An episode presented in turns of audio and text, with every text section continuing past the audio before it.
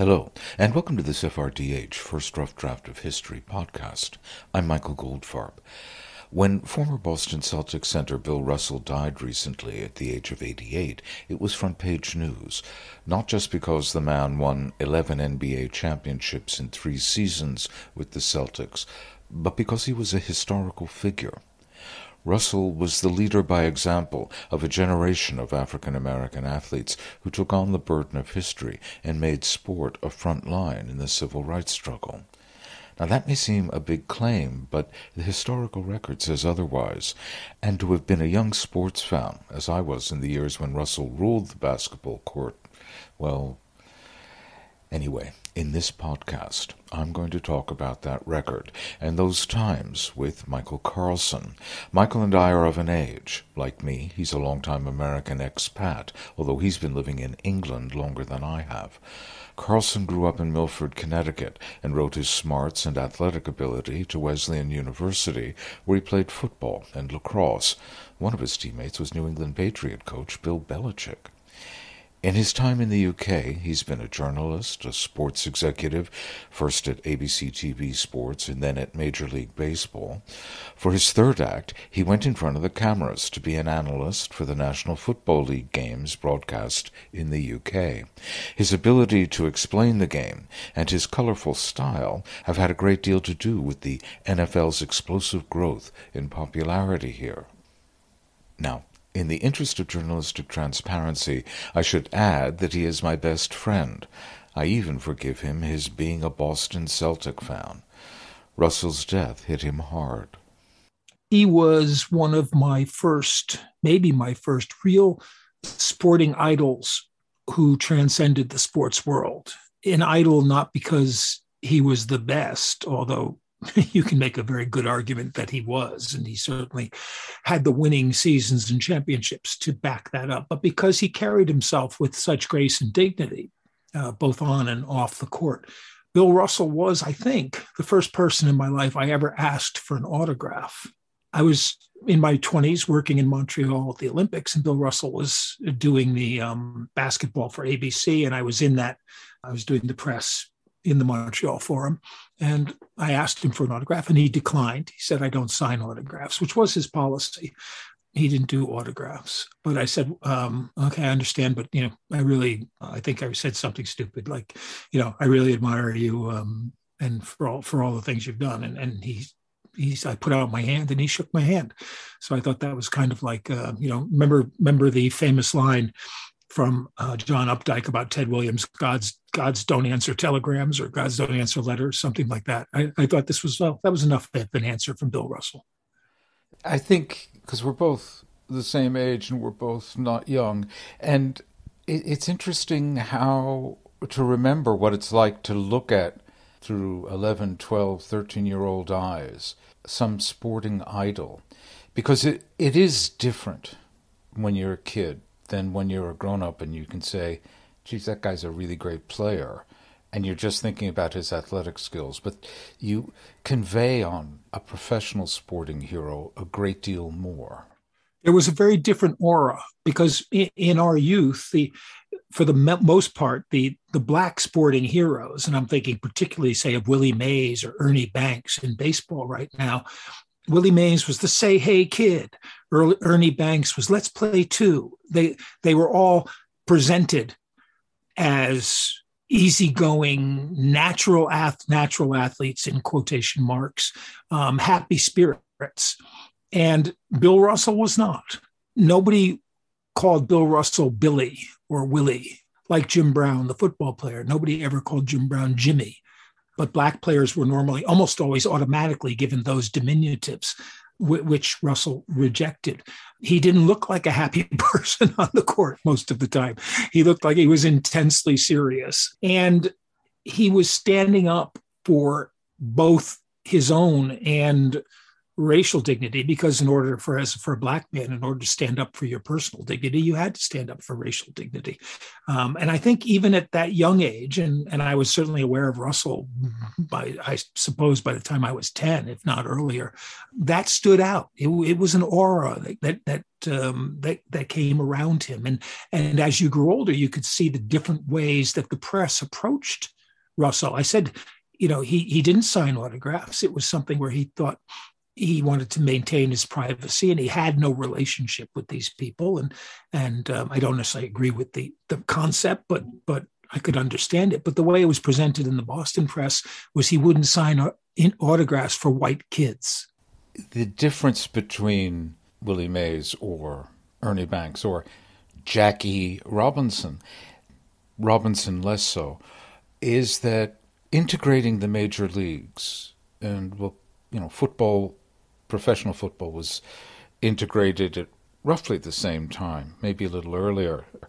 Everybody knows the Jackie Robinson story and how the Dodgers management scoured America for an African-American athlete who would be able to handle what was going to be thrown at him. And they found Jackie Robinson, that Willie Mays, who whose personality really was kind of sunny and sunny country boy, because he was a sunny country boy from Alabama, but ch- but promoted because he could take whatever was going to come his way. Henry Aaron less so. He was quite a pricklish fellow as well. He he didn't take well to the racism they encountered. All of this in the nineteen fifties, and then you get to the nineteen sixties. It's curious how the arrival of African-American athletes in major American pro sports precisely mirrors the progress of the civil rights movement. And when it finally gets to the mid-sixties, when things are dangerous in the streets and a more assertive attitude is being brought forth by the civil rights movement, it again is mirrored in the athletes of the nineteen sixties, like Bill Russell and like Jim Brown, men who simply felt, well, yes, we're entertainers, but we're also operating within our own spheres of excellence as men, and don't don't think that we're just here to smile for you. Yeah, their, their function as entertainers was strictly limited by their race as well. Things like television commercials, um, magazine advertisements, appearances on television shows were very strictly rationed in those days. And, and of course, basketball was not yet the major sport that baseball was and that the N F L would become in, in the early sixties. And you could see in the progression of the sixties, the way that basketball, the urban sport, which it had always been, you know, Jewish kids playing at uh, young Hebrew associations in the twenties and, and the thirties, uh, New York City kids playing on playgrounds, uh, black and white. You know, it, it the urban sport started to become bigger and bigger. Uh, and it's interesting, too, that like you, as you mentioned, you know, Willie Mays, Aaron, they were more or less country boys from, from the South. The big basketball players who came along, Russell was from Oakland, Uh, Wilt Chamberlain was from Philadelphia. They were urban, and they had grown up in, in mixed race environments, still facing the secondary status of blacks, but very much more used to approaching at least the the white establishment on a more equal basis. It's interesting that, you know, as as, as you know, we're sixty years past the civil rights era now, and it's a different conversation about race in America, but when we were growing up, sport was often the only place where real integration took place. Now, you, you were an athlete, and you you got your education in, in part because you were very bright, Michael, but also because of your your athletic skill. You got scholarships and so on. I mean, did you know any black guys your age in Milford, Connecticut, before you went to Milford Academy? It's funny because I went to Milford Academy on an academic scholarship for, for the local public schools, and I was only thirteen in my, my first year. But Milford was, like many prep schools, a post-grad school who would recruit players who had already finished high school but couldn't get into college or into a good enough college, football-wise especially, or basketball-wise.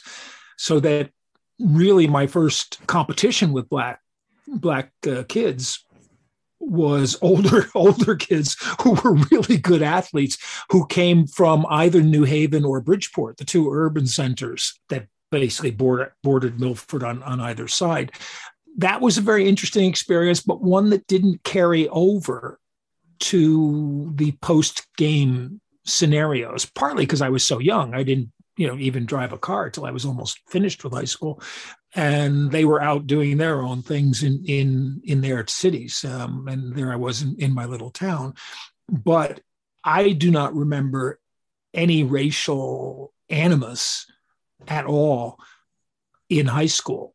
When I got to college, I played on the freshman team with, with a very good running back, black running back. And we've had we had a few other players, but there was, by then it was the late sixties, and there was this sort of feeling about that you ought ought to be playing your own style and not be hemmed in by white coaches in a white atmosphere. This particularly applied to basketball. And at one point while I was in college, um, all of the black basketball players dropped out of the varsity and freshman teams, which gave them a tremendous intramural team called the Black Diamonds, but was a kind of short-lived expression, I think, of the difficulty of or of institutions like Wesleyan University of opening opening themselves up uh, on a grand scale. Wesleyan, Wesleyan we we gave lots of scholarships and um, and had a very large minority presence, but it was still, in essence, a white university with its fifties ethos, sort of slower to catch up with its admissions ethos. Russell, Bill Russell had a similar problem at the University of San Francisco when he was recruited there, and there were only two black players on the University of San Francisco team, as a Jesuit institution in San Francisco. Russell and his future teammate on the Celtics, K C. Jones. And Russell had grown up playing playing in an urban environment across the bay in Oakland.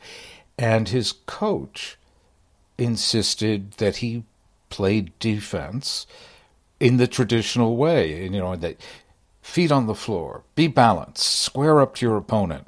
And, you know, here's Bill Russell, who could, with a running start, put a quarter on the top of the backboard. And it was a skill that the white coach simply didn't know how to deploy. And Russell famously just stopped paying attention in the huddle and just did whatever he wanted to do. And and they won fifty-five games in a row, two N C double A championships.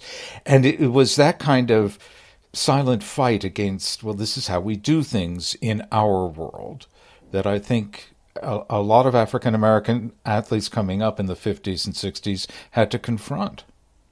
I, and I think that's one of the things that can't be emphasized too much, was that while Bill Russell was doing everything he did, he literally changed the game of basketball, arguably more than any other any other player. He made the game a vertical game instead of a horizontal game, would, would be the easiest way to express it. George Mikan saw him, I guess his last year in high school, because it was the only year he played on the varsity, and knew right away Mikan was the epitome of the big, slow white center, the greatest one in the N B A up till Russell came in, and said, the game is going to is changing forever. We can't comprehend how good this guy is, even as he was being held in place by his coaches. His last game in college, he had was twenty-six points, twenty-seven rebounds, and twenty blocked shots. Uh, somebody went back and looked at the film to to come up with that, because they didn't even count block shots as a statistic in those days. It was it was so unheard of. And when he went to the Olympics, he ignored his Olympic coach almost as much as he ignored his college coach. I think the great blessing of his career was that in Red Auerbach at the Boston Celtics, he found a coach who he didn't have to ignore, who not only knew what he could do on the court, but also knew how to treat him as a person and get the best out of him, but help him get the best out of the rest of his teammates. That personal relationship is important, because one of the things, I mean, I I, I always think of Russell along with Jim Brown and Muhammad Ali and some others, as representative of just a whole new world of sport, and one that would be dominated by African Americans. And when Jim Brown came over to, here to London to make the Dirty Dozen, and he was at the peak of his career. He played nine seasons in the N F L, led the Cleveland Browns to the championship, and he was thinking ahead because he's a smart guy and he knew football wasn't forever, and he was interested in trying acting. So he comes over here to make the Dirty Dozen. The Dirty Dozen, as often happens, runs over on its shooting schedule. Now it's August, and he's got to do some reshoots. So he asks Art Modell if he can report to summer training camp late. And Modell, in maybe the wor- one of the three or four worst management decisions in the history of sports, writes him back a very terse letters. It says, no, you, no man is bigger than the team. Jim Brown was not unaware of his worth, and the tone of Modell's letter was really poor. And Jim Brown wrote him back in a similar tone, saying, I respect you as a man, and I expect the same respect, and I'm not, I'm retiring. And he then called a press conference in London and announced his retirement. And I remember, and you probably remember, that the newspapers in America covered this as big news. This is the greatest player in, in the history of professional football, and he's walking away. How can he do it? He owes us. They basically took Modell's line. He owes us. He owes his team. And when Muhammad Ali resisted the draft, they held a, a summit in Cleveland with a number of star athletes supporting him. And in the front row, sitting next to him on one side was Bill Russell. On the other side was Jim Brown. Next to Brown was, was Lou Alcindor, who became Kareem Abdul-Jabbar. And they all were they all were treated the same way, as, as kind of up, uppity is still the word that springs into my mind, as sullen, sullen Negro athletes, as opposed to, to, ha- to happy ones. But this was the forefront of, of the civil rights movement among celebrities. You know, I, I'm writing at Substack this memoir history of how America went from victory in World War Two to Donald Trump in my lifetime. And in the chapter on race, which is up at Substack, I have a long section about this, this event, which took place in Cleveland. What Jim Brown had done is he'd organized something called the Negro Industrial Economic Union. Now, Brown by then had retired from football. And at the meeting, what these men were doing was, you know, they were trying to convince Muhammad Ali to go into the army, because the army, well aware of Ali's status, had said, look, you can have an Elvis Presley tour of duty. You know, you'll box exhibitions in Germany. You don't, you, and, and, Ali refused. And Russell said, at the time, to Sport Magazine, I think, he has something I've never been able to attain and something very few people I know possess, absolute and sincere faith. I'm not worried about Muhammad Ali. He's better equipped than anyone to withstand the trials in store for him. What I'm worried about is the rest of us. And aside from showing how thoughtful Bill Russell was, I think it, this event shows a degree of unity and understanding amongst these remarkable athletes and men, that they actually, because of how America evolved as a racist society, there were, you know, there was no Barack Obama. There were very few non-athlete prominent citizens in the African American community, musicians maybe, always on the entertainment front.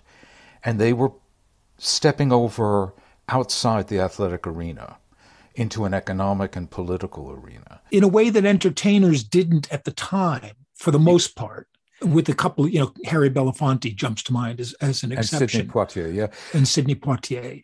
But Because they, nowadays, nowadays it's it's entertainers who are in the forefront, and sportsmen who are now en- much more entertainers than sportsmen in in, in many senses, uh, and they're certainly paid like it. Who who have backed off? You know, you think of Michael Michael Jordan, and you know, the, what was it? Republicans buy sneakers too, or something like that. It, it's a real it's a real backing backing off, I think, from from those days, and the impact on the younger generation, which is our generation, basically, I think took. took a lead from them that said that your participation in resistance was legitimate and, and was important. And when the student strikes came in, in, in May of seventy following the, the Kent State shooting, and the, the strikers were striking for an end to the Vietnam War, release of political prisoners, uh, uh, particularly Bobby Seale of the Black Panthers, Um, and economic equality. On, on my campus, our lacrosse team, which I was a member of, um, was the first organization to join the strike, ahead of the faculty, ahead of you know the student body per se. And when we were discussing it in our little team meeting, that came up. Um, Muhammad Ali, who who spoke on campus, you know, what do you think they'd do? What do you think he'd do if he were there? This was it was an important important moment for an entire generation. I think of nineteen sixty-eight at the Mexico City Olympics, when John Carlos and Tommie Smith stood on the uh, podium after the two hundred meter race and raised black-gloved fists to the sky. This image is one of, is one of the major images of the civil rights movement. The in, just the the the close close uh, relationship between African American athletes. And Bill Russell was a leader here. There's a wonderful story he told on a, in an interview, which is streaming at the Library of Congress. It's a three-hour conversation with Taylor Branch, who wrote the definitive history of the civil rights era. Branch says to him, "Oh, well, you, you were on the you were on the podium at the March on Washington when Martin Luther King, King delivered the I Have a Dream speech." And Russell gently corrects him. He says, no, no, we stayed in the same hotel. And Doctor King asked me to join him on the podium, but I declined. And when he asked why, I said, because I didn't do any work to organize this meeting. I'm just here as a man.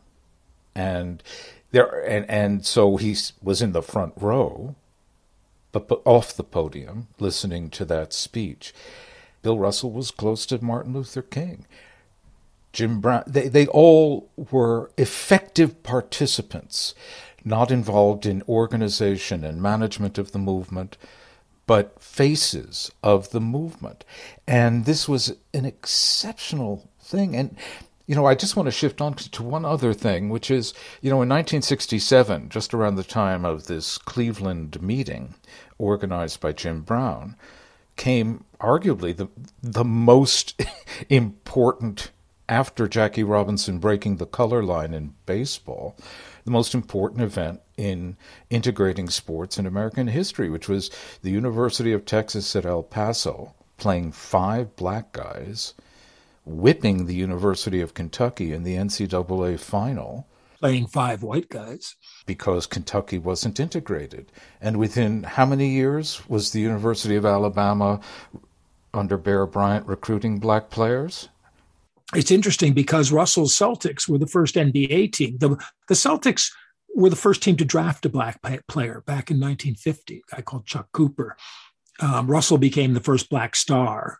And in on Boxing Day, nineteen sixty-four, they became the first N B A team to start five black players when Willie Knowles replaced an injured Tommy Heinsohn, and then won twelve consecutive games. And some reporter asked Bill, Bill, uh, sorry, Red Auerbach about it. And Red said, "Oh, did we really? I didn't notice." He said, "Well, you know, do you, what was the point you were making?" He said, "Mike, the point I was making was I was putting my five best players on the court because we want to win." Uh, and I just, I just thought symbolically we were there in that time. We were, we were privileged to be young at that time. Earlier, we were talking about the difference, and I between today and when we were coming up, as they say, sitting on the porch, spitting tobacco juice into a spittoon. I do think that sport mirrors still the complexities of race and race relations in America. When you talk about commercials, for example, endorsements, you know, there came a moment in the late sixties and early seventies when marketing men realized, you know, actually there is money in, to be made in getting Bubba Smith, an enormous amount, to drink light beer from Miller. Oh, yeah. Yeah. And De- Deacon Jones, you know, tearing the can in two, saying, I like the easy open cans. Um, but nowadays, I mean, the culture has moved to the point where, where Black athletes have unlimited opportunity and, and cross be, over with the, with the music world, especially. And I should say also Black actors. I mean, one, one of the things that I notice most when I go back to America, especially if I'm back during football season, which since it coincides with election season, and I go back before COVID, I, w- I was in the U S most autumns doing political reporting for the B B C. You know, you sit down, you watch a game, and almost every commercial for junk food or beer or whatever, bunch of guys sitting around watching the game, and it's always integrated. Right. To me, that's an enormous change, because I can't remember when I was fifteen or sixteen ever seeing integrated commercials. So the sports teams were integrated long before the settings in which advertisers felt comfortable placing their products. The the counterculture gives way to the over-counter the culture. Yeah. Uh, in America, that money always talks. But, you know, the, the one thing, and and I was, I used it uh, writing an obituary of Bill Russell for, for The Guardian. He received the Presidential Medal of Freedom from Barack Obama in twenty twelve. No great surprise there. Um, I think Obama probably grew up with the legend of Russell. He's a lot younger than we are, um, more, more than anything else. But five years later, when Colin Kaepernick and his teammates began taking a knee, and Donald Trump, you know, said, "Get those sons of bitches off the field. Uh, you know, they should be fired." Bill Russell put out a, a little video. He was very active on social media, which was great because he was in his eighties and still still sharp as a tack. And he took a knee in the video, holding the Presidential Medal of Freedom in one hand. And unfortunately, social media doesn't quite carry the impact that the Olympics in nineteen sixty-eight did, because media is so much more diffuse nowadays. But to me, this was the kind of image, this was a Tommie Smith, John Carlos kind of image. Here, here's a Black man who's been honored by the President of the United States for not just his sporting excellence, but for the front and center position he took in the civil rights era and fought for his own dignity and other people's dignity. And he's taking a knee and holding up this medal as if to say, shut up to Donald Trump. And it drove me back to find the quote, because I remembered there was a quote from Red and Me. His father, Bill Russell's father, told him about what his father had told him. A man has to draw a line inside himself that he won't allow any man to cross. And I think, to me, the essence of Bill Russell was that he drew that line very firmly for himself. And he did the best he could to draw that line for all the other people who maybe weren't in the position to draw it and have it be effective. Michael Carlson, thanks very much. Thank you, Michael. And that's all for this F R D H podcast. Thanks again to Michael Carlson for making time to speak with me. If you're interested in reading more about the intersection of sport and civil rights in the nineteen sixties, it's in Chapter five of my Substack, History of a Calamity. The U R L is michael goldfarb dot substack dot com. And of course, visit the F R D H website, where there's lots more to listen to, and you can make a donation to help keep the podcasts coming. Thanks.